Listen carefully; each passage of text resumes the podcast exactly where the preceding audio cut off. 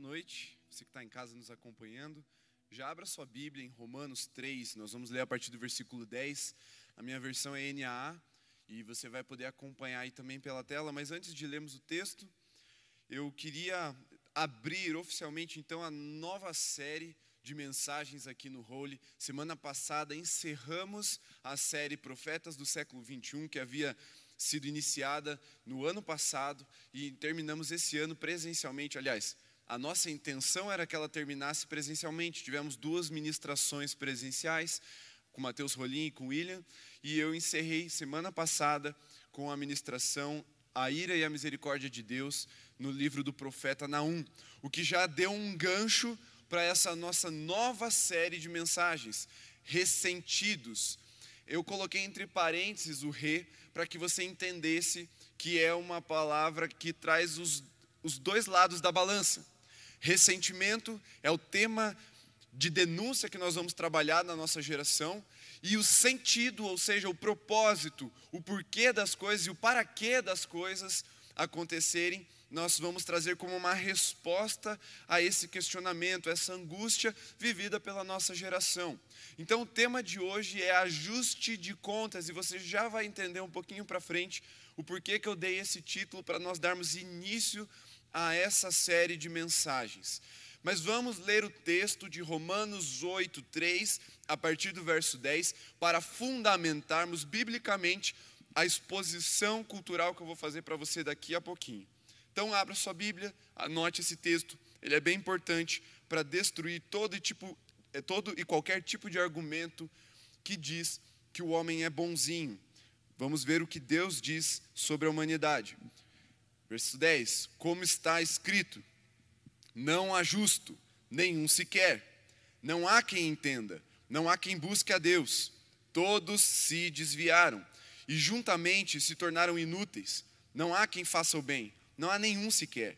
A garganta deles é sepulcro aberto, com a língua enganam, o veneno de víbora está nos seus lábios.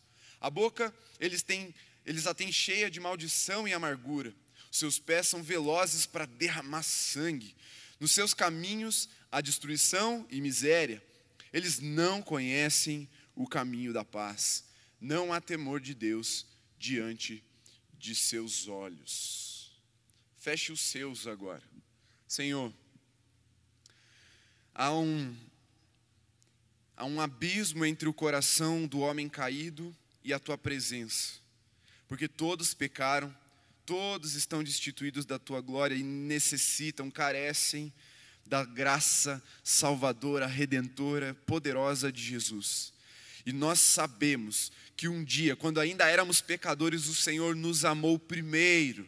E por isso fomos salvos, porque antes de qualquer relacionamento, antes de podermos te adorar, antes de podermos fazer qualquer coisa, em troca ou em favor do teu nome, o Senhor já tinha nos amado e por isso derramou seu sangue no nosso lugar para que fôssemos comprados e tivéssemos comunhão contigo.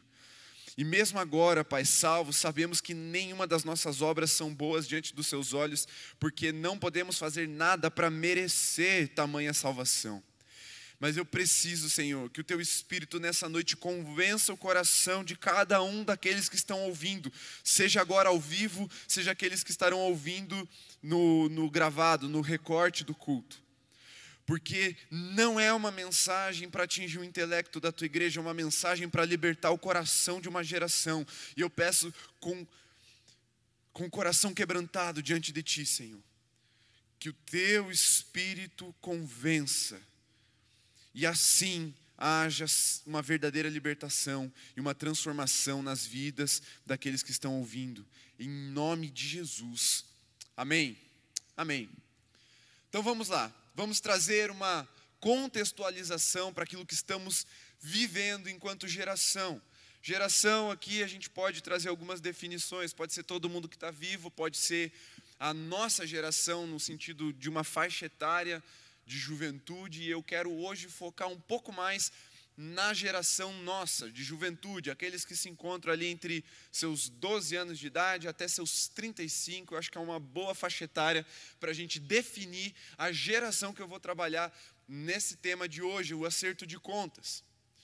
E a primeira coisa que eu queria te dizer, e isso eu aprendi com o pastor Mário Freitas, é um grande pastor, um missionário de Deus, ele está à frente da Missão Mais, que é a missão de apoio à igreja sofredora. É um homem muito sábio e ele ensina, num contexto de batalha espiritual, que a razão da existência do diabo, preste bastante atenção, a razão da existência do diabo é fazer o que ele puder para deformar o projeto de vida que Deus tem para cada pessoa e para cada geração. Ele ensina isso e eu usei como base esse ensinamento dele para aplicarmos a palavra de hoje, o acerto de contas. Mas preste bastante atenção, porque o inimigo faz isso desde que o mundo foi criado. Ele tenta destruir o propósito do ser humano enquanto indivíduo, vemos isso desde o jardim do Éden passando por toda a história bíblica, por toda a história da humanidade, mas também vemos ataques geracionais, ataques que tentam ferir, marcar, escravizar toda uma geração. E o inimigo tem como razão de sua existência fazer isso, deformar o projeto de vida que Deus tem para você e para a nossa geração. Deformar porque apesar dele vir para matar, roubar e destruir como um ladrão, nem sempre ele consegue destruir, nem sempre ele consegue matar, porque a palavra de Deus diz que ele não pode tocar em um fio de cabelo das nossas cabeças se Deus não permitir, porque somos os filhos de Deus. Mas o inimigo então encontrou uma estratégia diferente. Ele buscou então com essa estratégia não apenas não mais matar, porque ele perdeu esse direito na cruz, Jesus o impediu de tocar nas nossas vidas para tirar as nossas vidas, mas ele então estabeleceu essa estratégia que eu vou chamar de ressentimento. E essa é uma das principais armas espirituais que o inimigo tem usado contra a nossa geração. Existem algumas. Posso colocar como, uma grande arma espiritual para para prender, para atacar a geração brasileira, a corrupção. Posso estabelecer também uma outra arma que o inimigo tem usado contra a nossa geração, que é a orfandade. Mas se tem uma que é quase mundial, é quase unânime, não importa qual país do mundo você vá, essa arma é chamada ressentimento está presente. Essa arma chamada ressentimento está presente porque ela se tornou universal, ela se, tornou, ela se propagou na nossa geração de uma forma impressionante, porque ela encontrou na nossa geração um vazio, um vácuo. E você já deve ter ouvido que a, é, a cabeça vazia é a oficina do diabo, mas uma existência vazia é uma fábrica do inferno.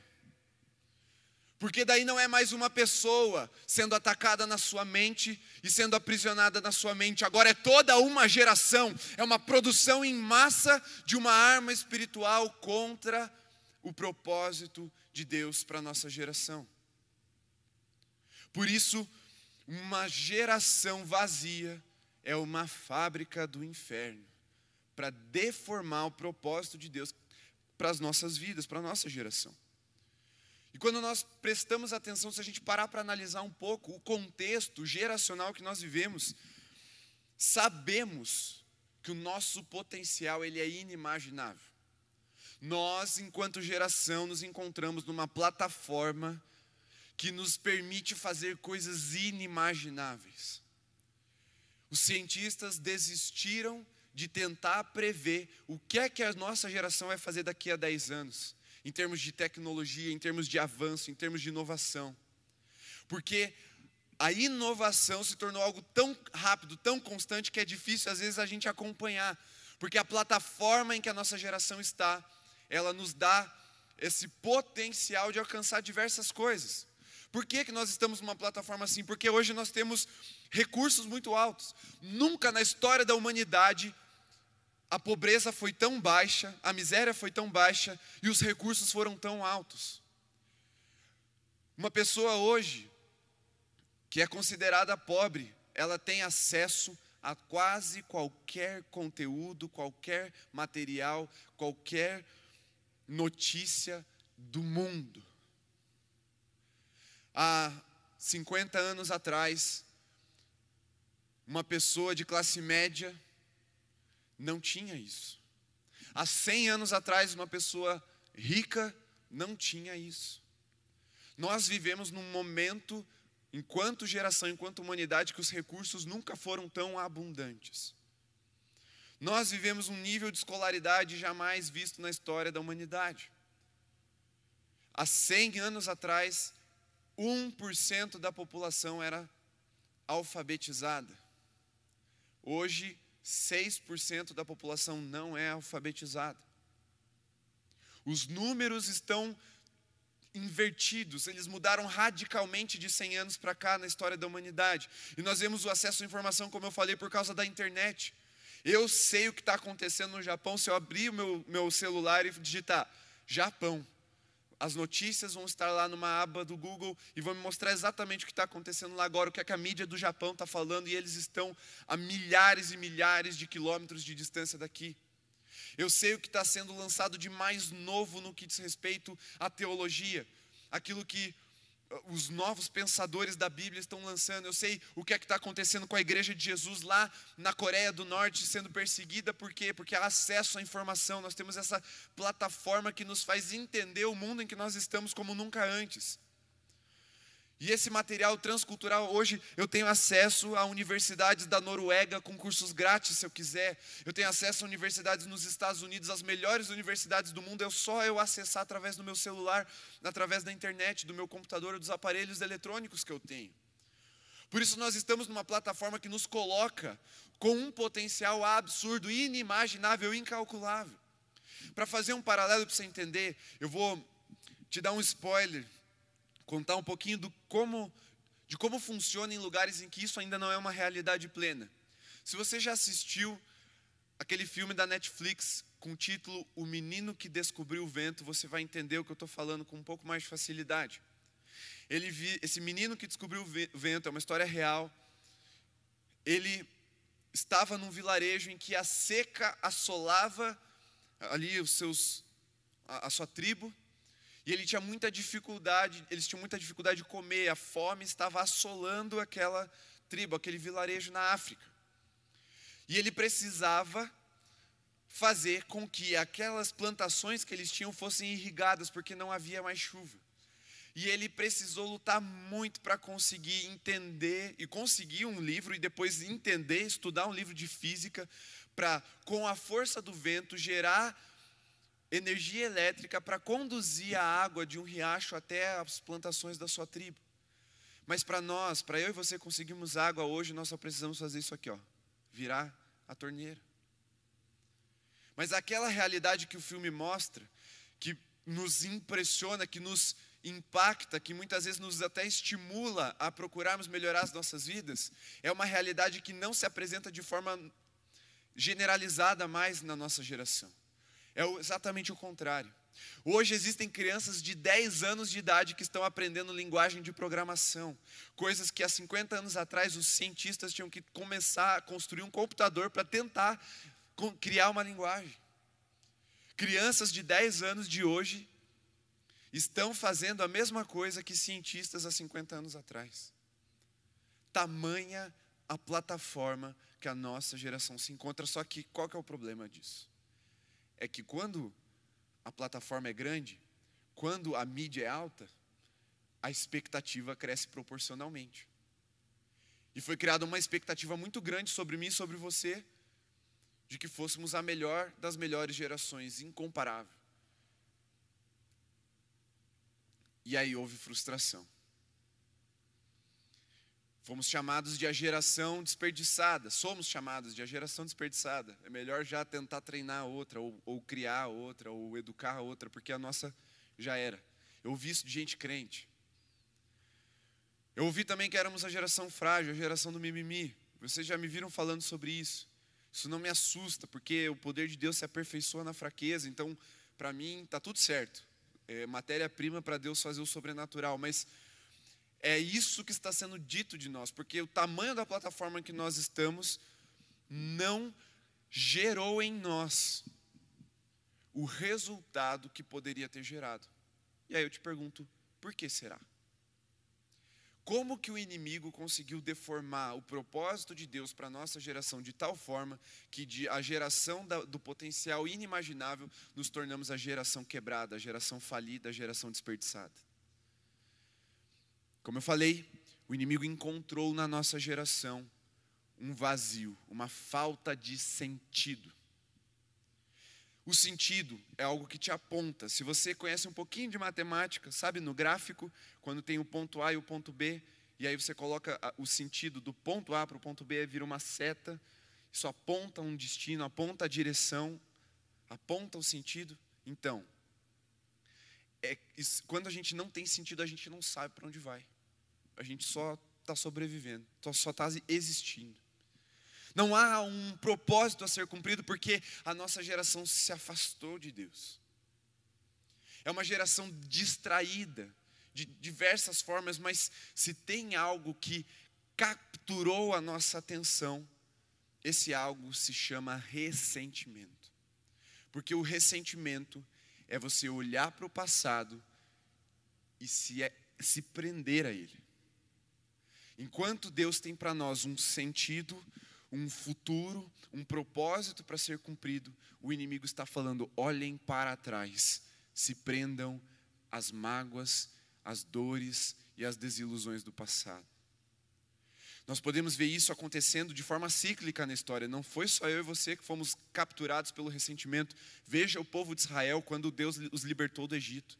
Havia uma terra prometida para ser conquistada, e estabelecida como nação, e eles ficaram rodeando sem sentido no deserto por 40 anos para ter o coração purificado, porque estavam reclamando, estavam querendo voltar atrás, estavam querendo se apegar às cebolas e alhos do Egito. Não que cebola e alho seja ruim, mas assim, Deus estava prometendo uma terra que manda leite e mel. Uma terra frutífera. Mas era uma geração amargurada, uma geração ressentida que ficou falando do passado, quando Deus estava tentando mostrar um futuro, um propósito, uma missão para ser cumprida. E o inimigo fez isso de várias, de várias formas e várias vezes na história, e a nossa geração é mais uma geração capturada pela falta de sentido. E aí, como não sabemos para onde ir, como não conhecemos e não temos coragem de desbravar o desconhecido, porque não temos fé no Deus que nos prometeu o futuro, nós nos apegamos a caminhos conhecidos, e o único caminho de vida que nós conhecemos se chama passado. É o único caminho concreto porque você já sabe o que aconteceu, você já sabe como foi. Eu sei como foi a minha vida até aqui, e eu não sei o que Deus tem para mim daqui a 10 anos. Mas eu creio que Deus tem algo para mim, e é isso que me movimenta para lá, para o futuro, para o propósito. Mas se eu não confio em Deus, e é um estado geracional de falta de fé muito grande, uma era de ceticismo, a geração começou a olhar para trás e querer fazer o quê? Reparar os erros do passado. Uma dívida que não pode mais ser paga, uma dívida que aqueles que fizeram a dívida já morreram, aqueles que foram que eram os dividendos já morreram também, e aí a gente está discutindo coisas do passado. E eu não estou falando da discussão saudável de sim olhar para o passado, aprender com os erros e melhorar. Não é isso. Eu estou falando de um apego tão grande que não se discute mais a resolução, apenas se critica o que foi feito pelos nossos pais e antepassados. E pais aqui é todos aqueles que vieram antes de nós. Nós ainda estamos muito apegados enquanto geração a isso. E esse contexto espiritual gerou uma realidade cultural. E aí eu te convido a assistir, ou ouvir, melhor dizendo, o nosso podcast sobre é, cultura do cancelamento. Eu só vou citar aqui hoje, eu não vou entrar muito nisso, porque não posso gastar muito tempo nessa explicação, mas você já deve estar por dentro do que é a cultura do cancelamento. E via de regra, não é sobre o que a pessoa está fazendo no presente, é sobre o que a pessoa fez há 10 anos atrás no Twitter é sobre o que a pessoa comentou há 15 anos atrás no Orkut. É sobre o que a pessoa fez há 30 anos atrás e alguém filmou. E aí é colocado isso num tribunal popular e as pessoas começam a cancelar umas às outras. Eu pesquisando um pouco sobre a realidade do nosso país para esse para essa série, eu descobri que no Brasil mais de um milhão de pessoas já participaram de um linchamento. Cultura do cancelamento, via de regra, se aplica às redes sociais. Mas linchamento é físico. É pegar o ofensor, o bandido ou o agressor e espancá-lo coletivamente. E uma pesquisa feita na nossa nação calcula que, em média, um milhão de brasileiros já participaram de um linchamento no século 21. Em pleno século 21, ainda existe espaço para linchamento. Porque a realidade espiritual é de ressentimento. E a cultura do cancelamento deve te trazer agora à mente um tema muito polêmico. E eu confesso que eu relutei se eu falaria sobre isso ou não, mas conversei com o pastor Daniel e ele carimbou, então eu vou. Se você achar ruim, fala com ele. Que é o BBB 21. Sim, um pastor está citando BBB na pregação. Eu sei que você está meio encabulado agora. Mas vamos, eu também não assisto, mas não tem como não ter contato. Até as páginas de meme de futebol americano não param de falar disso. Futebol americano, meme, e estão falando disso. E aí eu fui vendo que era um movimento muito grande, todo mundo falando sobre isso, muita gente repostando coisas, e eu fui pesquisar um pouco sobre o que é que estava acontecendo. E o que eu entendi foi que o BBB 21 se tornou uma vitrine daquilo que está acontecendo na nossa geração. Cultura do do cancelamento na prática, na vida, acontecendo de verdade. Pessoas cancelando umas às outras, anulando umas às outras, agredindo verbalmente umas às outras. E aí o caso mais emblemático foi daquela moça daqui de Curitiba, que eu não sabia que ela era famosa antes do BBB, chama Carol. Ela começou a atacar outros participantes de uma forma bastante militante, ferindo, agredindo verbalmente, tentando segregar algumas pessoas. E ela foi então rejeitada. De uma forma assim, é, como é que fala? Um recorde de reprovação. Pelo que eu entendi, deu quase 100% de reprovação lá naquele, no que eles chamam de paredão, quando duas pessoas ou mais vão ser votadas para sair. Em outras palavras, simplificando para você entender, nós nos olhamos como, no espelho como geração e não gostamos do que vimos. Porque é isso que está acontecendo, é isso que a nossa geração tem feito. Vivido no ressentimento, apegado ao passado, tentando corrigir uma dívida que não pode ser corrigida. E o que Paulo está falando aqui, citando o profeta na carta aos Romanos, ele está dizendo assim: que juntamente se tornaram inúteis e não conhecem o caminho da paz. Nós nos juntamos para a inutilidade. Para em vez de debater exatamente como resolver, nós debatemos quem é mais culpado do que quem, quem é que deve para quem, quem é mais opressor do que quem, quem é mais oprimido que quem, e principalmente quem é a maior vítima social da atualidade nos tornamos juntamente inúteis e não conhecemos o caminho da paz. O caminho da paz não é para trás, o caminho da paz é para frente. E eu não sei se você já parou para pensar, por que é que Jesus pensa disso? Porque o inimigo conseguiu capturar a atenção da nossa geração com o passado. Somos uma geração empenhada em ajustar as contas com o impossível. E negligente em construir o que é de responsabilidade nossa. Não é raro eu atender um jovem ou um adolescente, mas isso é mais um jovem, culpando a sociedade pela, pelas suas misérias, pelas suas mazelas, pelas suas frustrações. Mas aí eu pergunto: tudo bem, mas o que você está fazendo? Como assim que eu estou fazendo? O assunto é o que fizeram comigo. Mas como nós lançamos naquele vídeo, o ressentido não é aquele que não consegue perdoar, é aquele que não quer perdoar. aquele que não quer sair do lugar que o vitima, não quer sair das mãos daquele que o ofendeu. E nós vamos mostrar hoje na palavra por que, que isso é verdade. Mas o último versículo ali que eu, que eu li em Romanos é a chave para entender o porquê nós estamos assim. É porque não tememos a Deus. Quando olhamos para Deus, não tememos mais, não há temor de Deus diante de seus olhos. É uma geração que deixou de temer a Deus, perdeu o senso de propósito, estabeleceu um vazio existencial e se tornou uma fábrica do inferno para o ressentimento, para a mágoa e para a dor. Só que isso captura, isso prende. Porque o coração humano, ele não tem fome. Preste bastante atenção nisso. É Agostinho que fala isso. O coração humano não tem fome, ele é fome.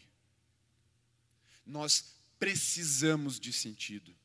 Nós precisamos buscar algo. Não é que nós de vez em quando a gente quer. É uma essência, é algo intrínseco, é algo íntimo da existência humana. Deus nos criou assim para buscar realizar algo. E se não buscarmos no lugar certo, naquele que nos criou, estaremos perdidos à deriva. E como eu disse, como não conhecemos o que está à frente, nos apegamos no que está atrás. E eu não sei porquê, mas a nossa geração acha que faria melhor do que as outras gerações fizeram na realidade deles.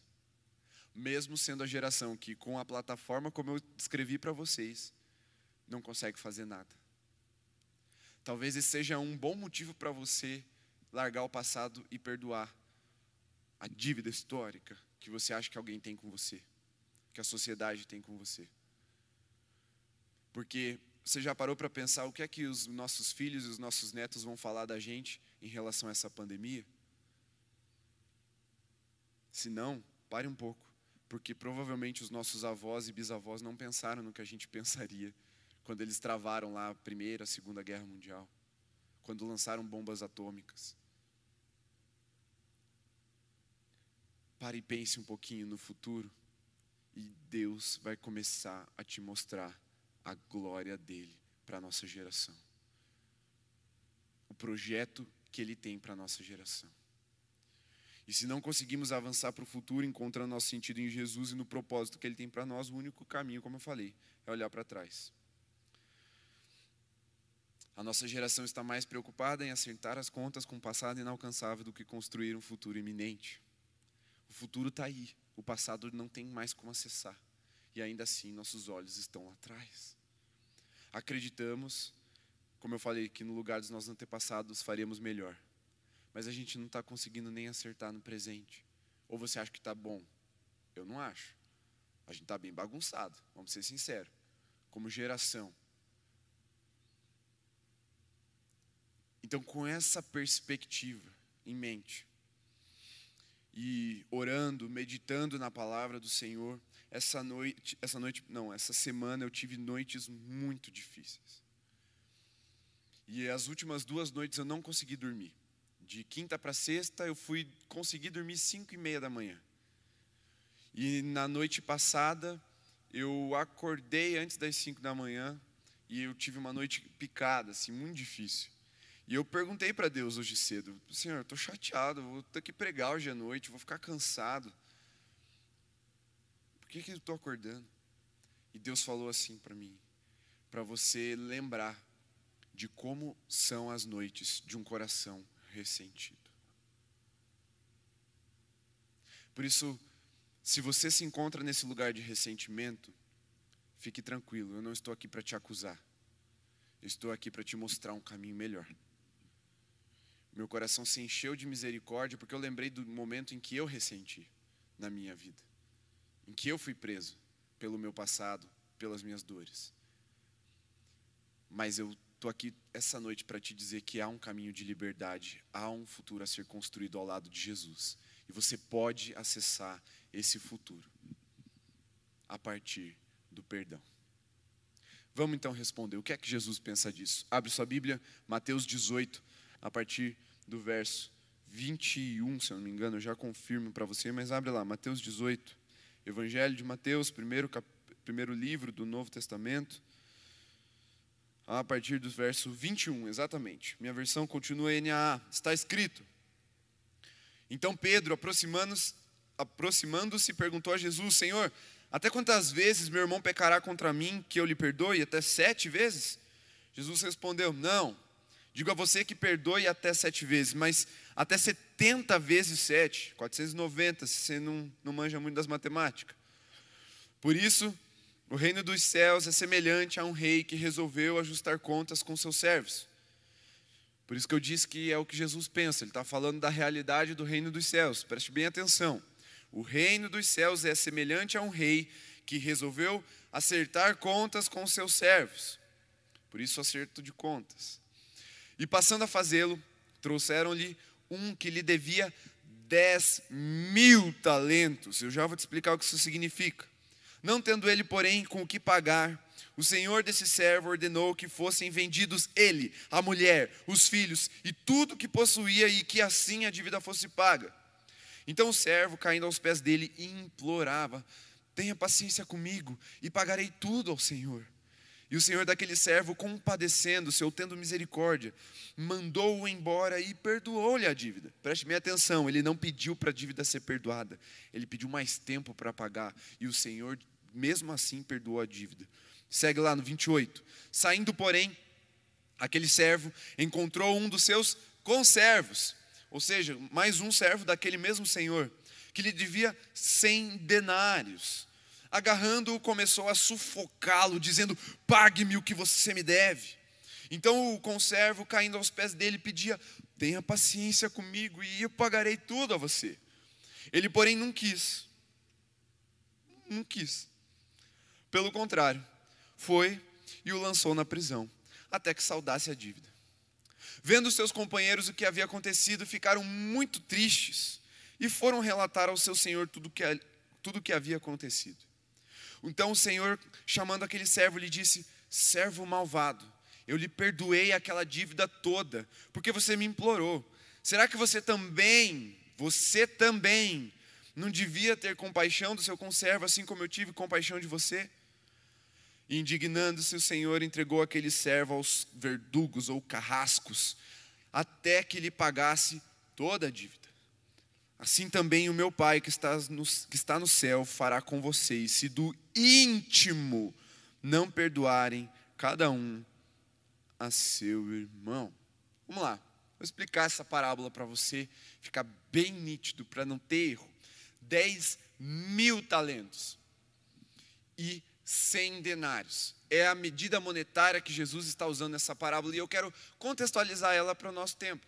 Não dá para a gente converter exatamente porque o trabalho antigamente era pago de outra forma. Não era valor monetário, era por dia de trabalho, braçal ou dia do seu trabalho ali. E o denário, ele vale um dia de trabalho. E, os, e o conservo devia ao seu conservo 100 denários. 100 dias de trabalho. Um pouco menos de um terço do ano. Vamos ser, assim, vamos ajustar para baixo. Um quarto de ano. Só para você ter uma ideia de impostos você paga cinco meses do que você recebe é para o governo, só para você ter uma ideia. O que o cara devia era menos do que você paga de imposto no ano. E era para o irmão dele, para o conservo. Só que o que ele devia para o seu senhor, preste bem atenção na mudança da medida monetária, eram 10 mil talentos. Um talento valia um ano de trabalho. E o cálculo, para você entender, é 10 mil talentos valem 60 milhões de denários. Se a gente trans, se digamos que o cara ganhasse um real por dia, só um real, era muito mais, mas vamos lá, um real. Significa que o cara devia para o seu senhor, o primeiro servo devia para o seu senhor 60 milhões de reais. 60 milhões. E essa dívida, para ser saudada, precisaria escravizar ele, a sua mulher, os seus filhos e vender tudo que ele tinha. Para o rei considerar a dívida paga. E o rei fala assim: ó, tá de boa. Você pediu mais tempo, eu não vou nem dar tempo, eu vou dar o perdão. Está perdoado. Uma dívida impagável, você concorda comigo? 60 milhões de dias de trabalho. Impagável. Por isso que se juntasse ele, a mulher, os filhos e tudo que ele tinha não dava. Em um tempo de vida não tem como você pagar. Hoje em dia é uma coisa, você, um pobre consegue virar um rico numa geração. Sei lá, pensa aí um Silvio Santos era camelô, virou multimilionário, dono de uma do, do sistema brasileiro de televisão. Você vê jogadores saindo da miséria, ganhando salários astronômicos. Você vê jogadores saindo lá das, dos países mais remotos da África e jogando na maior liga de futebol do mundo, que é a Premier League, ganhando salários milionários em Libra, que é a moeda mais valorizada do mundo. Tudo bem, esse tipo de coisa não acontecia muito naquela época. Na verdade, era muito raro alguém ascender socialmente. Era uma dívida impagável porque não tinha o que ele fiz, fizer, fazer na vida dele que ia gerar esse dinheiro para pagar essa dívida. E Jesus está explicando essa parábola falando assim, ó, é, a questão do perdão é assim, ó, no, no, reino dos céus, é semelhante a isso que eu vou falar agora. Essa dívida de 60 milhões é a dívida que eu e você temos com Jesus antes da cruz. Só que aí ele vai e nos perdoa. Ele fala: Ó, eu vou livrar você dessa dívida. Você, seu filho, sua esposa, seus filhos, sua esposa e tudo que você tem, está livre. Pode continuar a sua vida. Vai em frente.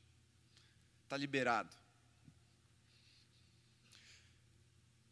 Talvez para você entender o sentimento, é tipo quando você não termina a atividade e a professora te segura na sala de aula, o sinal bate, todos teus amigos vão embora e você fica lá fazendo.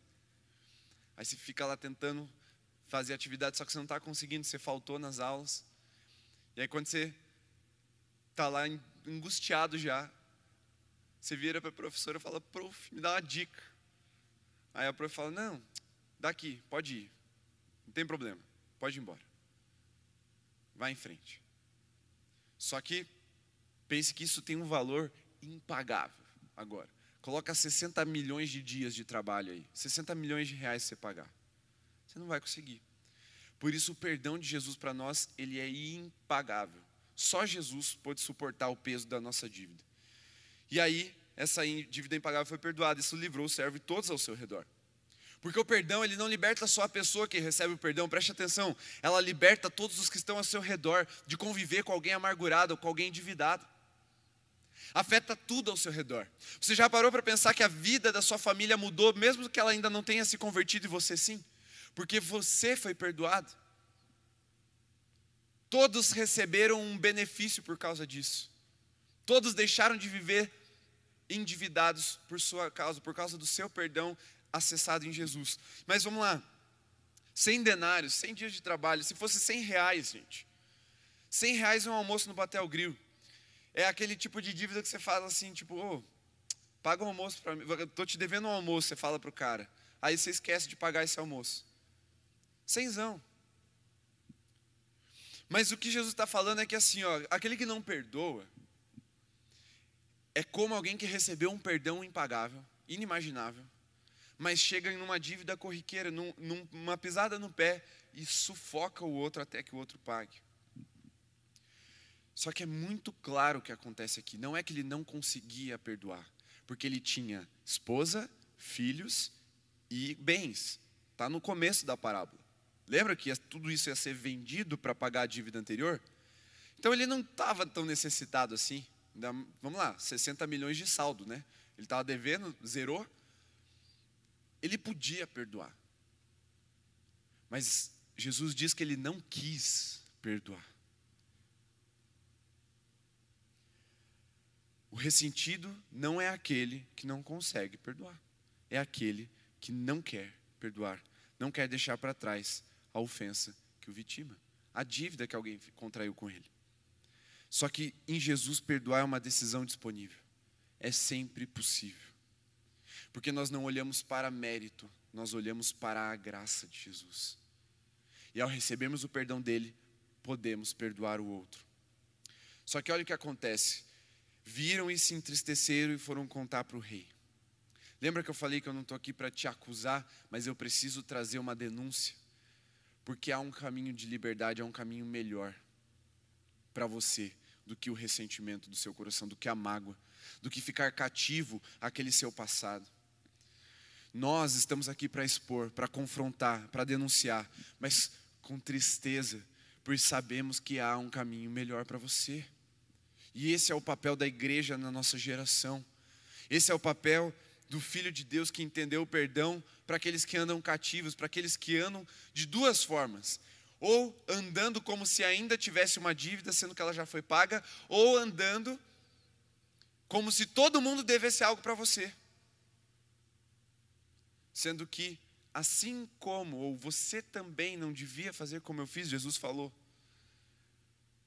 Assim como é esperado de mim e de você que, da mesma forma como Jesus nos perdoou, nós perdoemos as outras pessoas com graça, não por mérito. Nós podemos viver dessas duas formas. Só que tem mais um detalhe dessa parábola que eu quero te, te explicar: os carrascos, os verdugos. Jesus diz que o rei mandou entregar aquele servo mau, impiedoso, incompassivo aos carrascos ou aos verdugos. O que eram verdugos? Verdugos eram torturadores. Eles tinham uma missão, eles eram um tipo de soldado romano, eles vestiam uma máscara e eles tinham uma lança de cerca de 3 metros de comprimento. E eles colocavam seus prisioneiros num poço, uma cela cavada e aquela pessoa ficava ali em pé. E toda vez que ela ia cair no sono, eles espetavam aquela pessoa para que ela acordasse, pra, porque a privação de sono fazia parte da tortura. E esses carrascos, esses verdugos para o qual nós somos entregues quando não perdoamos, eu quero contextualizar para você agora, para o nosso século 21, se chamam sentimentos. Os nossos sentimentos são verdadeiros torturadores quando nós não perdoamos alguém. Sabe o que eles fazem com a gente? Eles nos tiram o sono. Eu creio que foi por isso que Deus tirou o meu sono essa semana. Para eu lembrar de como é ter um coração cheio de amargura. Como Paulo descreve lá aos Romanos, o coração é cheio de amargura, na sua boca há veneno de víbora. Porque quando nós não perdoamos, se estamos em Jesus e não perdoamos, nós somos entregues aos nossos sentimentos. E esses sentimentos vão nos torturar, vão nos manter acordados, até que a gente pague a nossa dívida. Mas há um caminho melhor, há um caminho de perdão que nos livra dos nossos torturadores, nos livra da nossa, do nosso buraco, nos livra da nossa dívida. Mas assim é o reino dos céus. Eu quero entender com você também como é no mundo. Se o primeiro é a semelhança do reino dos céus, vamos entender agora como é a semelhança do mundo. Vive-se de duas formas, como eu falei: como endividado ou como se a vida te devesse algo. Vamos explicar primeiro como é viver como endividado. É aquela famosa fala: Aquela pessoa que vive olhando por cima do ombro. Estou devendo, não nego, pago quando puder. Mas eu sinto que estão me julgando, eu sinto que eu fiz alguma besteira, eu sei que eu fiz alguma besteira, eu sei que as pessoas estão vendo isso. Viver como endividado. Passamos a vida tentando compensar as nossas falhas e pecados. Porque é o famoso, a famosa qualidade de entrevista de emprego do século 21 da nossa geração. Qual que é teu defeito? Ah, eu sou perfeccionista. Aham, uhum, é. É nada. Você está tentando compensar alguma coisa, isso não é perfeccionismo não é nem defeito em si. Perfeccionismo é cadeia, é prisão. É aquele que sabe que está devendo e precisa o tempo todo ficar é, compensando, porque está devendo. E vive como endividado. Trabalha, trabalha, trabalha e nunca é suficiente. Por quê? Porque está devendo, ó, o dinheiro vai para a dívida. Juros impagáveis, uma dívida acumulada. Aquela pessoa que vive em dívida. E como se tivesse em dívida. Nunca está satisfeita com o que faz e não consegue descansar no suor do próprio trabalho. No dia do descanso do seu trabalho, não consegue, tem que trabalhar mais, por quê? Porque eu sou perfeccionista. Não é, porque você está preso, você está cativo daquilo que você acha que estão esperando de você, porque você acha que deve alguma coisa, porque você ainda não foi perdoado da sua dívida de vida. Vou dar uma ilustração para você. Há uns anos atrás, antes de eu casar, meus pais tinham um que chama de Espaço Vida, é, é um negócio da Herbalife que é voltado para uma nutrição de baixa caloria e alto valor proteico. Ou seja, para você emagrecer. É um lugar para te ajudar a emagrecer com uma refeição saudável. E aí eu ajudava eles antes de eu casar lá por um período. E era muito comum, a gente tinha um, um lugar lá, um escritório, um espaço, lá na 15, perto da Federal. E era muito comum quando a gente estava fechando o espaço ali, logo depois do almoço, indo embora, a gente passava ali pela 15 e via alguns dos clientes que frequentavam ali o espaço e falavam que queriam emagrecer, sentados na, numa padaria comendo uma coxinha. Cara, era assim, ó. A pessoa quase botava a coxinha na cara, assim, para se esconder da gente. Porque ela estava ali como se ela estivesse devendo alguma coisa. Ela estava vivendo como se devesse algo para nós, sendo que ela é o cliente. Mas ela ficava toda encabulada. Por quê? Porque na mente dela, ela fez um contrato com a gente, falando: não, eu quero emagrecer, eu vou me esforçar. Mas ela saiu de lá e foi comer uma coxinha para complementar. e aí fica aquele constrangimento. E era comum, nossa, toda semana a gente via alguém fazendo algo desse tipo. Uma outra ilustração para você entender. Quando você está lá no shopping, aí você curtiu o que você quer comprar, sei lá, o tênis, sei lá, um tênis que você. Nossa, você está quase tirando a carteira do bolso, só que você fala assim: quantos que tá? Aí a pessoa fala: ah, de 999 tá por 899, só para você. Aí você não tem essa grana. Aí que você fala: só vou dar uma volta. Aí eu antes de ir embora eu passo aqui para comprar. Você evita até o andar do shopping que aquela loja está. Só porque você acha que deve alguma coisa para aquele vendedor. E aí você evita. Você se tolhe de estar no andar daquele, daquela loja no shopping. Você queria muito sorvete, só que a sorveteria do lado da loja. Você fala, eu não vou passar lá, porque vai que o vendedor olha para mim e vai falar, você não vai comprar o tênis, não? Porque você anda como se estivesse endividado.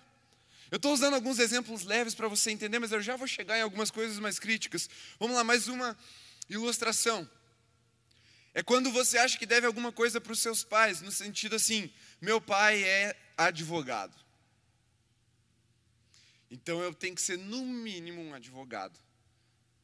Aí você coloca lá um ranking de cursos de faculdade, de profissões que você poderia escolher e fica se cobrando de fazer algo parecido ou melhor do que os seus pais. Mas você odeia aquelas opções. O que você queria mesmo, velho, era fazer cinema, era fazer artes. Quero viver da minha arte, entendeu? Ser músico. Mas aí você fala assim, hum, não vai rolar. Você guarda o projeto que Deus tinha para você, põe no bolso e vai fazer algo que você não gosta e vive como se estivesse endividado. Aquilo não te dá prazer, aquele teu trabalho não te realiza, mas você está lá fazendo. Tem um famoso, né, um guerrilheiro, militante famoso, Che Guevara, que fez isso. Ele foi lá, conseguiu o diploma de medicina, entregou para os pais dele e depois foi viver a sua vida rebelde, sem causa. Mas existe a segunda opção que eu te falei, que é viver como se a vida te devesse algo. Procurando colocar nas costas de alguém a responsabilidade sobre a nossa vida. E esse é muito mais o caso da nossa geração. Porque sabe que está em dívida, mas prefere colocar essa dívida sobre os outros. Então, assim, minha vida está ruim, está frustrada, a culpa é do Bolsonaro. Ou, volta aí, seis anos, a culpa é da Dilma. Ou volta mais, a culpa é do Lula. Volta mais, a culpa é do FHC. Volta mais, a culpa é do Collor, aquele presidente safado que roubou minha poupança. Volta mais, a culpa é do Getúlio Vargas. Volta mais, a culpa é dos colonizadores. Volta mais, a culpa é da Idade Média. Volta mais. A... E você vai voltando, você vai culpar até o Adão. Maldito Adão que aceitou a, a fruta. Culpa a Eva, fica lá brabo. O crente gosta de falar mal da Eva e do Adão, mas filhão, você faria igual. Todos pecaram. Não há um justo sequer. Não adianta a gente olhar para trás e culpar o Adão, porque eu e você, no lugar dele, faríamos a mesma coisa. É o que a Bíblia diz. Mas é essa segunda forma de viver, é viver como se a vida devesse algo para nós, como se todo mundo devesse alguma coisa. Como se a vida e como se todo mundo tivesse culpa do nosso fracasso, da nossa miséria. É como Sabe o ciclope do X-Men? Ele tem um, um visor, não dá nem para chamar de óculos aquilo. É um visor que ele coloca assim, e aquele visor é da cor vermelha. Porque os olhos dele têm lá um. Não vou explicar. É vermelho. É muito complexo para explicar. Não sei nem se eu sei explicar, mas vamos lá. É um negócio vermelho. O ciclope, para onde ele olha, ele vê tudo vermelho. Só que o Ciclope queria muito ver a vida verde. Aí ele fala assim: puxa, ninguém pintou as coisas de verde. Aí sabe o que ele faz? Ele fala assim: quer saber? Eu vou consertar esse ambiente, porque a culpa é desse ambiente todo vermelho. Ele pega uma tinta verde e começa a pintar. E aí quando ele termina, ele olha e fala assim: tá tudo vermelho. Então a culpa é de quem fez essa tinta. Vou lá brigar com quem fez a tinta. Aí o cara da tinta vai lá e dá uma nova tinta verde, ele pinta e não funciona. Aí então eu vou brigar com quem, sei lá, fabricou a tinta lá antes de, de colocar o pigmento, porque o pigmento é ruim. Não adianta consertar o ambiente se as nossas lentes são de dívida, se a nossa lente é de ressentimento. E a nossa geração está procurando consertar o ambiente antes de consertar o próprio coração e tirar as lentes da falta de perdão e do ressentimento e vive como se todo mundo devesse algo para nós. Mas não deve. E se alguém que deve já morreu, já está com Jesus ou bem longe dele. A gente veste as lentes da amargura, mas queremos corrigir o meio que a gente está. Não vai funcionar. É aquela pessoa que é amargurada, que é grosseira, que é chata, que não leva desaforo para casa, que é difícil de engolir, mas culpa, ah, não, esse povo aí, tudo, ninguém é amoroso, ninguém me acolhe. Aí a gente vai, não, vai lá, vamos acolher, vamos acolher, mas as lentes ainda continuam de rejeição. Ó, oh, tá vendo? Ninguém me acolhe, a pessoa está acolhendo. Mas ninguém me acorda. Por quê? Porque as lentes não mudaram, o óculos não foi trocado, a lente não foi purificada pelo sangue de Jesus ainda no perdão, para que seja então sarado. É como se quiséssemos que o mundo morresse em nosso lugar, para que a nossa dívida fosse paga. Mas nem se o mundo inteiro fosse para a cruz, ele suportaria o peso da nossa dívida com o Criador e viver como se todo mundo devesse algo para nós vai nos manter presos no passado. Uma das, eu estava vendo um vídeo de análise de microexpressão facial, eu acho que é isso. Estavam fazendo umas análises do comportamento dessa moça aqui de Curitiba, a Carol Conká. No começo eu achava que Conca era o sobrenome dela e ela era parente do ex-jogador do Fluminense, os Piahiro que eles entenderam. Mas é Carol K. É um nome inteligente, assim, de, de nome artístico, né? Achei bem inteligente. Aí ele estava fazendo análise da moça e ela fala que ela maltratava o rapaz lá do, do Big Brother, porque ela via nele o pai dela, que segundo ela, batia nela, maltratava ela. Aí ela vai e desconta no rapaz que não, não, nunca nem viu. Nossa geração tem feridas, isso é real, é um fato. Nossa geração sofreu, toda geração sofreu. Mas a gente quer descontar em quem a gente acha que é parecido com quem nos feriu. Porque sabemos que a dívida do passado não pode mais ser cobrada. Querer cobrar uma dívida do passado é como dar murro em ponta de faca e se orgulhar por ter as mãos sangrando.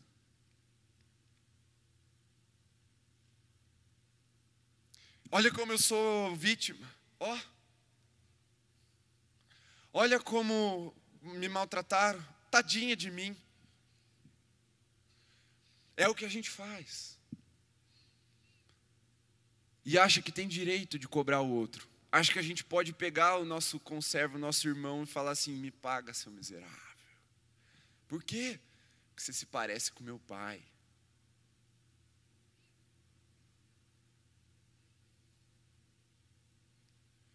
A gente olha para a internet e vê pessoas que a gente não gosta, a gente faz questão de lá, vamos destruir. O que, que ele fez para você? Nada. Ah, mas se tivesse feito. Esgana, cancelando na internet. Há uma psiquiatra, uma psicanalista, perdão, no Brasil, e ela diz que ressentimento é a chave para entender a, atual geração. Porque o, o sentimento se transformou num combustível que nos move. Por que, que eu vou fazer faculdade de direito? Porque meu pai disse que eu era um burro. Porque meu pai falou que eu era preguiçoso. E agora eu trabalho, trabalho, trabalho, trabalho, trabalho, trabalho, trabalho, trabalho, trabalho. E aí ele vai me, ele me paga, ele vai ver como eu não sou preguiçoso. Porque como é que é? Da porque tolhiram a minha fala, meu lugar de fala. Eu não tenho voz em casa, meu pai e minha mãe não me escutam. Filhão, você paga a conta da tua casa? Tem que escutar o pai e a mãe mais do que a gente falar com eles. Existem coisas que nós estamos tentando fazer e estamos nos orgulhando de ser. Eu atendi uma situação familiar muito complexa há um tempo atrás, de que um menino de 13 anos, toda vez que o pai ia discipliná-lo, ele mandava nos grupos de WhatsApp falando que o pai dele estava espancando ele. E aí o pai dele começou a sofrer ameaças dos amiguinhos virtuais do, do filho dele, de 13, 14 anos também. Vamos se vingar daquele pai opressor que quer o melhor para o seu filho, por isso não quer que ele jogue tanto videogame como ele está jogando. Há uma raiva, há um ódio, há um ressentimento marcado na nossa geração que precisa ser sarado e só tem um jeito. Não adianta cobrar a dívida, não adianta sufocar, não adianta jogar o outro numa prisão. O que adianta é se render a Jesus e ao seu perdão incalculável, ao seu perdão inimaginável porque só assim seremos verdadeiramente livres. Seremos livres de andar como se fôssemos, como se estivéssemos endividados, e só assim seremos livres de andar como se todo mundo devesse alguma coisa para nós. Ah, quando eu tinha 18 anos, ou quando eu completei, ou quando não lembro agora, mas na fase ali de 18 anos que a gente tem que se apresentar no quartel, eu já estava na faculdade e a gente foi direcionado, a gente, eu digo eu e o William, o William fez comigo essa parte, no mesmo, lá no quartel do Boqueirão, e a gente foi direcionado para o que eles chamam de NPOR, que é uma área um pouco diferente do, do recrutamento normal da, do Exército, porque para quem já está no ensino superior. E aí a gente foi direcionado para uma ala lá, a gente fez uma série de testes físicos, é, teste de lógica, teste de conhecimento, entrevista e tal. Gente, eu sei que eu tive que ir quatro vezes lá para dizer que eu não queria aquilo. Mas a gente fez todos os testes e junto com a gente tinha um rapaz que era de família toda militar. Ele sentou eh, bem no meio entre eu e o William, assim, ele virou para o William, tentou falar com o William, o William foi esperto, desviou, assim, aí ele virou para mim, eu mosquei, e aí eu dei ouvido e, cara, ele começou a falar. Não, porque meu avô, porque meu avô, meu tio, meu pai, e começou a falar, daí meu irmão mais velho, agora só falta eu entrar no exército. Só que ele era gordinho. E no teste físico, ele não bateu nenhuma margem mínima. Eram quatro testes. Nenhuma ele chegou no mínimo. E ele queria muito servir. Porque ele queria dar orgulho para a família dele. No final, no dia que todo mundo está lá, me dispensa, me dispensa, o cara estava, me chama, me chama, me chama. E aí foram chamando os nomes, aí chamaram nos chamaram, né, falaram assim, ó, vocês passaram. Falou para mim, falou para o William também, ó, vocês passaram. O que vocês querem? Vocês querem servir? Aí eu falei, não, mano. Deus abençoe o exército, me deixei para a faculdade que eu tô de boas. Aí o cara falou, não, tem certeza que você não quer? Eu falei, tenho certeza. Eu falei, então tá bom, tá dispensado. Aí me dispensou, mesma coisa o William e tal, e a gente vai lá para uma ala para jurar a bandeira. Aí veio aquele rapaz gordinho chorando. Aí, que foi, mano? Tô chorando no quartel, cara, você quer, quer levar pedala?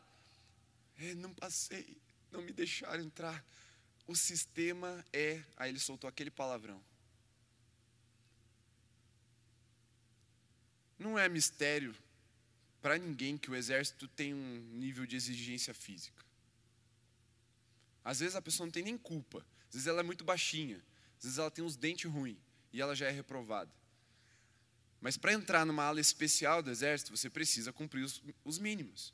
Isso aí é assim sem, desde que o exército existe. Mas aí ele chegou lá despreparado e culpou o quê? A culpa é do, do, do sistema, do exército. Ele não se responsabilizou pela vida dele. Ele não se preparou. Ele não fez nada para atingir os padrões, para conquistar o que ele queria. E aí, ele culpa os outros. A culpa é do sistema. E sabe, o sistema não tem CPF. A sociedade não tem um rosto. Quando a gente culpa a sociedade, a gente está falando que a culpa é de todo mundo. E quando a culpa é de todo mundo, a culpa é de ninguém. Se você chegar numa roda, se eu juntar quem está aqui, ó, todo mundo que está servindo hoje, botar numa roda e chegar com um boleto e falar assim, ó, esse boleto é de vocês. Eu solto o boleto, ninguém estica a mão para pegar. Porque o que é de todo mundo é de ninguém. O que está na roda, ninguém precisa fazer. Cada um vai falar assim: eu não vou pegar. E vai virar as costas e vai ser andando. Por isso que eu estou chamando de acertar contas com o passado, sem Jesus, de dar murro em ponta de faca. Porque a única coisa que acontece quando você dá murro em ponta de faca é ferir a sua própria mão. A faca continua lá, inteira, só que ensanguentada. Mas está lá, inteira. O passado, a dívida continua lá inteira. Mas as nossas mãos são feridas. Porque dizer que a culpa é da sociedade, dizer que a culpa é do patriarcado, dizer que a culpa é do homem branco opressor, não resolve o teu problema, filhão. Só Jesus e a sua vida preenchida por um propósito vai te tirar dessa cadeia que você está chamada ressentimento.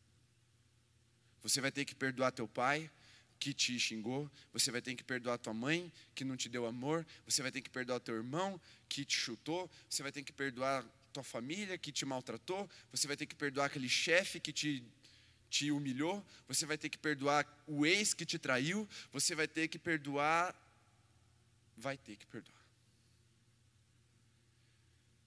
Por quê? Porque eles merecem? Não é porque a dívida que eles têm com vocês e que os meus ofensores têm comigo não pode ser comparado com a que eu tenho com Jesus. E Jesus falou assim: não era você também para perdoar como eu fiz? Se estamos em Jesus, perdoar é a única opção. O Josemar Bessa, que é um teólogo da atualidade, ele fala que não existe o cristão que não perdoa. Ou ele perdoa, ou ele não é um cristão. Porque a Bíblia diz, e presta bem atenção, porque essa palavra é verdadeira e fiel, e ela pode libertar você nessa noite. A Bíblia diz que foi para as boas obras que Cristo nos libertou. Boas obras. Pensa uma obra. Pensou? Agora pensa que ela é boa. Quando a Bíblia diz que ela é boa, ela é boa mesmo. Bom é um adjetivo que o próprio Jesus só usa para uma pessoa: Deus. Então pensa que a obra é boa no sentido assim, nível Deus, nível que só Deus podia pensar. Foi para essa obra, para esse propósito, para esse sentido que Deus te criou. E foi para a liberdade que Cristo te libertou. E foi para uma vida abundante que Cristo te libertou, te salvou, te perdoou. Uma vida livre, sem, sem dívida, para você não precisar mais olhar por cima do ombro como se você devesse algo para alguém, mas também sem dividendos, para você não sair cobrando alguém falando: me paga, me paga, seu miserável. para que você pudesse olhar para o futuro e não para o passado, para que você pudesse ser liberto para construir e não cativo para ressentir. É isso que Jesus está dizendo. E eu quero profetizar sobre a sua vida agora, preste bastante atenção que essa palavra Deus me deu na madrugada.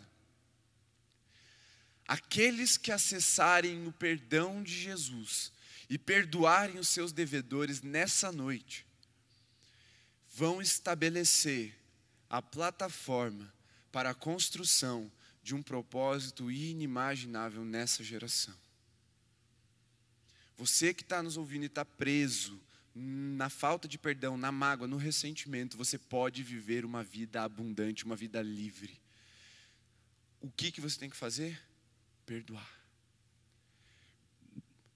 Quando você é perdoado, os verdugos perdem as lanças e perdem o direito sobre você, os carrascos perdem esse direito, seus sentimentos perdem o direito de tirar o seu sono.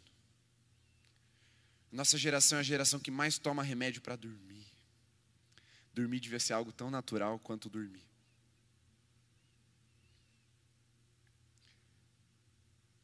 Jesus quer que você tenha uma boa noite de sono, filho. Eu estou doido para chegar em casa e dormir hoje. Duas noites sem dormir dói. Eu não consigo imaginar um ano sem dormir direito, né? Um, um sono bom, aquele do sono do justo, que você deita a cabeça e descansa, outro dia está renovado.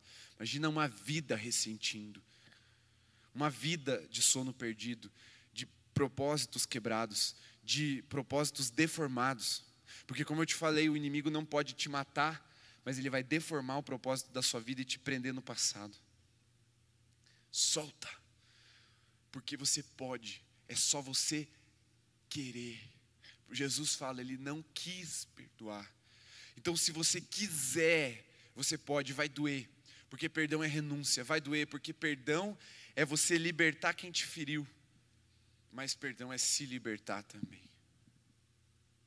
E eu sei que nessa noite cadeias na alma estão caindo por causa do perdão. Eu sei que o Espírito soprou e iluminou a sua memória, o seu coração com pessoas que te ofenderam e mágoas que estão guardadas aí dentro. E nessa noite Ele quer te libertar, nessa noite Ele quer criar um ambiente de liberdade dentro do seu quarto, da sua sala, aí na sua casa com a sua família, ao ponto de você contemplar o inimaginável, o propósito, a boa obra que Deus separou para você.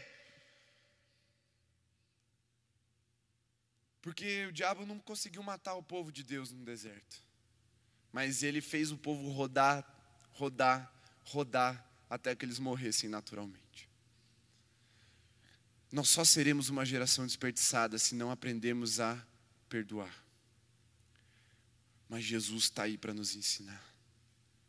O segredo para você perdoar uma ofensa grave, grave. Eu não estou dizendo que, tem, que as coisas são bobas, não. Eu não estou dizendo que é fácil que eu estou dizendo é que é possível, é uma opção, é uma decisão para você tomar nessa noite. É uma decisão sua, tirar os óculos da amargura, da ofensa, do ressentimento e enxergar o que é que Deus está colocando de oportunidade ao seu redor. Troque as lentes vermelhas da amargura, da dor, do ressentimento, por lentes transparentes, para você enxergar a realidade que Deus quer construir através de você mas você só vai ser um filho de Deus de sucesso se você fizer exatamente o que Deus quer que você faça. Porque você pode ser um advogado de sucesso, um médico de sucesso, até um pastor de sucesso. Se não foi isso que Deus te chamou para fazer, se você está fazendo isso porque acha que tem uma dívida com alguém, o nome disso é fracasso. Porque fracasso é ter sucesso do que Deus não mandou a gente fazer. E nossa geração está se movendo por isso nossa geração está se movendo para trás. E o segredo para alcançar a vitória, o autor aos Hebreus fala, deixando para trás as coisas que me atrapalham, prossigo, é para o futuro, para o alvo, para o propósito, para aquilo que Deus tem para mim e para você. Como um campeão, como um vencedor. O acerto de contas precisa estar na cruz, sabe por quê? Para a gente fechar a nossa palavra hoje. Não perdoar, presta bem atenção, anote essa frase. Não perdoar é pegar o peso que só Jesus conseguiu suportar e colocar sobre as próprias costas. Sabe o peso da cruz? Que só Jesus conseguiu suportar? De todo o pecado das nossas vidas? Se nós não perdoamos, nós pegamos esse peso e colocamos de volta sobre as nossas costas. Mas Jesus está falando assim: sabe, o, o, o, perdão, ele é um fardo leve, ele é, ele é um jugo suave. É algo sim que você tem que carregar como uma marca na sua vida. Perdão. Tem um preço, tem um pezinho, mas é leve, é suave. Não é algo que te esmaga, não é algo que te oprime, não é algo que te encurva. Pelo contrário, é algo que te liberta, que te fortalece, é algo que te faz levantar a cabeça e olhar para frente. Esse é o fardo que Jesus quer que eu e você carreguemos. Não é o fardo dos nossos pecados, da dívida que nós temos. Porque a dívida é impagável, é uma dívida incalculável, é uma dívida que não tem como nós carregarmos. E não perdoar é viver como se fosse endividado, mesmo com a dívida paga. Quando eu fiz um evangelismo uns anos atrás de rua, nos, nas noites mais frias do ano, assim, foi uma semana muito gelada, a gente foi distribuir cobertores. E eu vou falar isso com muito temor para não errar, mas assim, do que eu vi, eu tenho convicção. Mas, preste bem atenção, mais de 50% daquelas pessoas que estavam em condições de rua tinham para onde voltar. Tinham uma casa, tinham uma família esperando elas, com um teto sobre a cabeça, com uma cama quente e uma comida na mesa. Mas a maioria deles me dizia assim: Eu odeio meu pai. Ou eu não volto para aquela mulher. E viviam na miséria. Preferiam estar na rua, no buraco, torturados pelo frio, pela falta de proteção, pelas drogas, do que viver uma vida livre, uma vida abundante, uma vida em família. Eu sei que dói, mas dói muito menos do que ser torturado. Pare de culpar os demais. A Bíblia diz você pecou, você caiu, está destituído da glória. Eu pequei, eu caí, fui eu que fui destituído da glória de Deus. A porta é individual. Eu posso até mobilizar todo o ambiente para pegar você e levar até a porta do céu, mas para entrar no céu você tem que entrar. A decisão é individual. Eu posso te ajudar, a gente pode criar o melhor ambiente, o melhor meio possível para que você perdoe, mas ainda assim a decisão de perdoar é sua e de mais ninguém. E sempre vai ter alguém com mais razão para ressentir do que você e eu. E essa pessoa vive uma vida vitoriosa porque decidiu seguir em frente. Um dos autores que baseia para mim toda essa temática do ressentimento e da falta de sentido é o Viktor Frankl esse grande homem de Deus que marcou o século passado com a logoterapia, a terapia a partir do sentido. Preste bem atenção.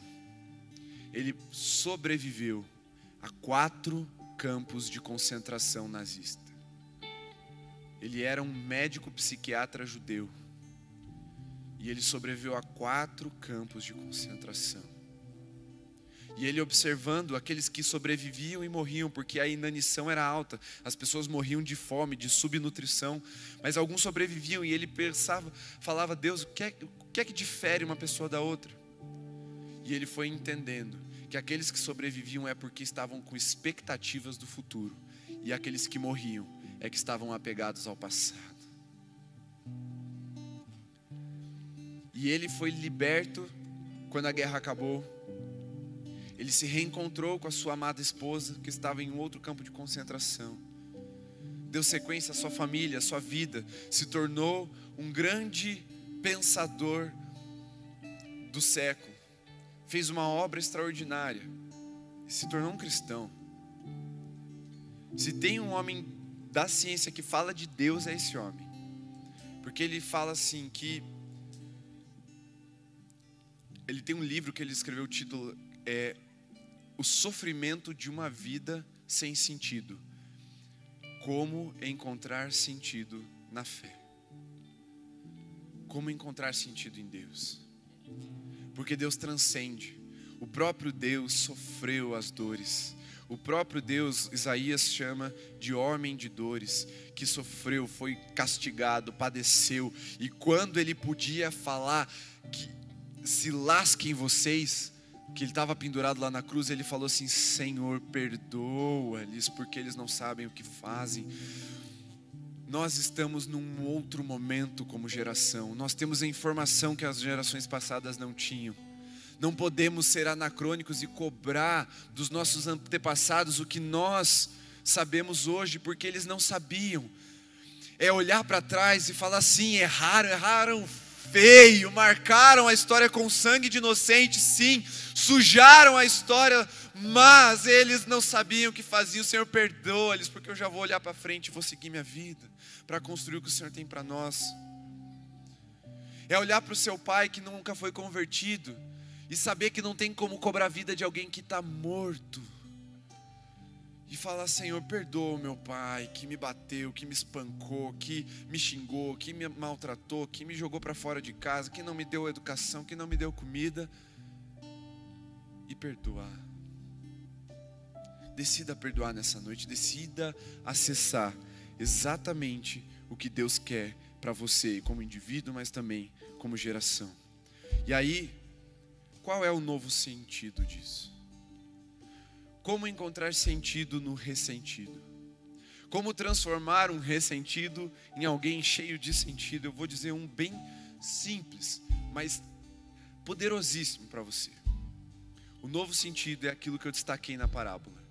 Você também, está lá no verso 33.